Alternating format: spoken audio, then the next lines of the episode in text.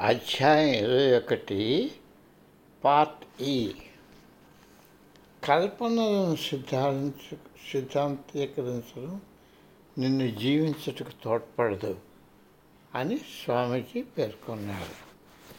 నీ స్వీయ జీవితమే అసలైన అధ్యయన పాఠశాస్త్రం అధ్యయన పాఠ్యాంశం.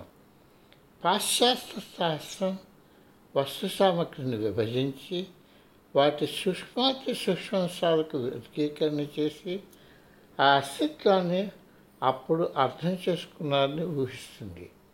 సమగ్రంగా సంపూర్ణంగా సమిష్టిగా ఆలోచించడం సైన్స్కి కష్టం. సమైక్య ఆలోచన సమైక్య ఆలోచన దాని అనలిటికల్ సెన్సెస్ దాని అనలిటికల్ కాంపిటెన్సెస్ పరాయిగా ఉండును. అసలు పరిశోధన కావించే సైన్స్ కన్నా బిజినెస్ ఫిలాసఫీ సమస్య దృష్టికోణానికి ఇంకా దగ్గర పడుతున్నాయి. వేరువేరు అంశాలు ఇంకా పొందికగా దగ్గర పడ్డాయి. యోగ యొక్క ఫిలాసఫీ అయిన సాంఖ్య జీవితంలో విచక్షణ శక్తిని నొక్కి చెప్తుంది. ఈ తత్వశాస్త్రానికి తోడుగా వచ్చే యోగ సాధనలు వివేచన శక్తిని మేలుకొల్పి సచేతనకు పరుస్తాయి. జీవశక్తిని ఉపయోగించడానికి ఏకాగ్రత పెంపొందించుకొని దాని వలన భావనలు కేంద్రీకరించి శ్వాసక్రమాన్ని క్రమబద్ధ క్రమబద్ధీకరించి సరైన విధానంలో దేహాన్ని స్థిరపరచాలని స్వామీజీ బోధించారు. ఇలా చేయడం జీవశక్తిని పదును పెట్టి వ్యక్తిలో జాగరూకతను పెంపొందిస్తుంది. విచక్షణ శక్తి ఉదయిస్తుంది. సాంఖ్య తత్వశాస్త్రం కూడా ఈ ప్రధాన సూత్రాన్ని ప్రతిపాదిస్తుంది. జీవితాన్ని విచక్షణ శక్తితో ఎదుర్కొనడంలో యోగ సాధనలు తర్ఫీదిస్తాయి శిశువైన దాన్ని నకిలీ నుండి సత్యాన్ని అసత్యం నుండి ప్రేమను స్వార్థం నుండి మనస్సును దేహం నుండి నియంత్రణను అదొక నియంత్రణను అదొక్కడం నుండి సడలింపును ఒత్తిడి నుండి వేరు చేయడం విచక్షణ శక్తి నేర్పుతుంది. నువ్వు విచక్షణ చేయడం నేర్చుకున్నప్పుడు మనస్సు స్థిరంగా ఉండటానికి ఆస్కారం ఉంటుంది. వాటి నిజస్వరూపం తేటతల్లం జీవిత ప్రలోభాలు నిన్ను తలవనుకలు చేయవు. నువ్వు నీ జీవితాన్ని విచక్షణతో సాగించినప్పుడు నువ్వు సంసారాన్ని ఉన్నదన్నట్టుగా వీక్షిస్తావు. దాని నుండి అత్యధికంగా ఆశించకుండా అది అందించినది నీవు ఆనందిస్తావు అని స్వామీజీ చెప్పారు. ఆయన ముందుకు వంగి ప్రాపంచిక వస్తువులతో సరిపోల్చకు కానీ ప్రపంచం నుండి ఉపసంహరించుకోకు అని పేర్కొన్నారు.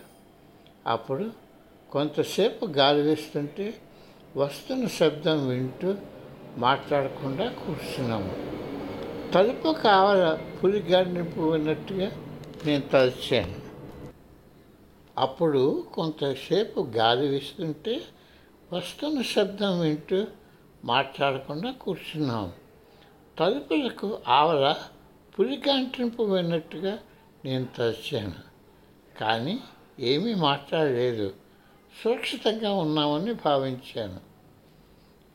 శాంతి బాధలను రెండింటినీ ఎప్పుడూ కూడా జతపరచలేము అని స్వామీజీ కొనసాగించారు. సుఖశాంతులు కలిసి ఉంటాయి. మనస్సు ప్రశాంతంగా ఉన్నప్పుడే శాంతి పొందడం సాధ్యం అవుతుంది. మొదట ఆనందం వెలువడుతుంది. అది వ్యాకోచించింది సుఖంగా మారుతుంది. బాధ నుండి పరిగెత్తడంతో నీకు సుఖం లభించదు. బాధను ఎదుర్కోవడంలో బాధ యొక్క కారణాలను అర్థం చేసుకోవడంలో దాని నుండి స్వేచ్ఛ సాధ్యమవుతుంది. సాంఖ్య ఫిలాసఫీ భగవంతుని కొరకు అన్వేషణలో ప్రారంభం అవ్వదు నువ్వు ముందు దుఃఖాన్ని విశ్లేషించేటట్టు నిన్ను ప్రేరేపిస్తుంది.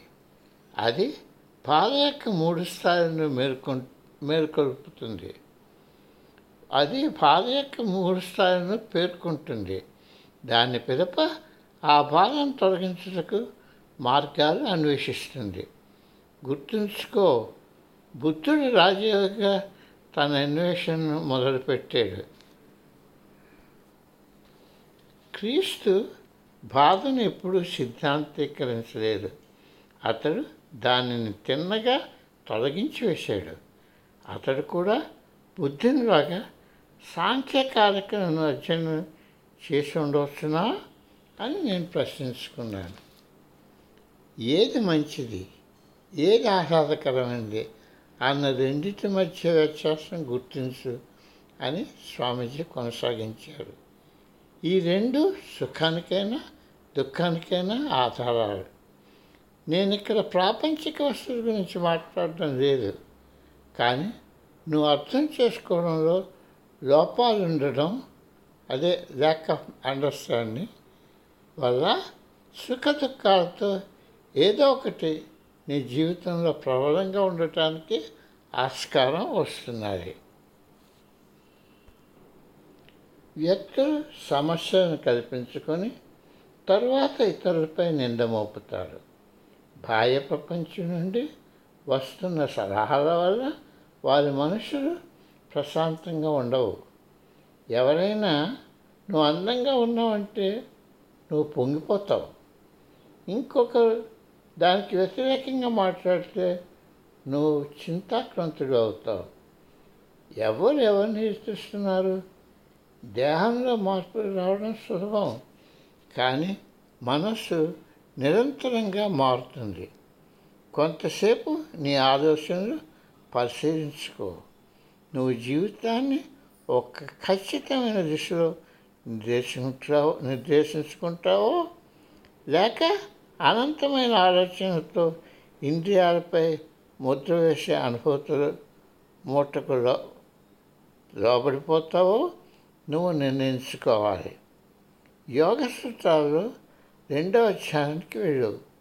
అక్కడ జీవితం పట్ల ఓ వైఖరి ఎలా ఏర్పరచుకోవాలో నువ్వు తెలుసుకోగలవు.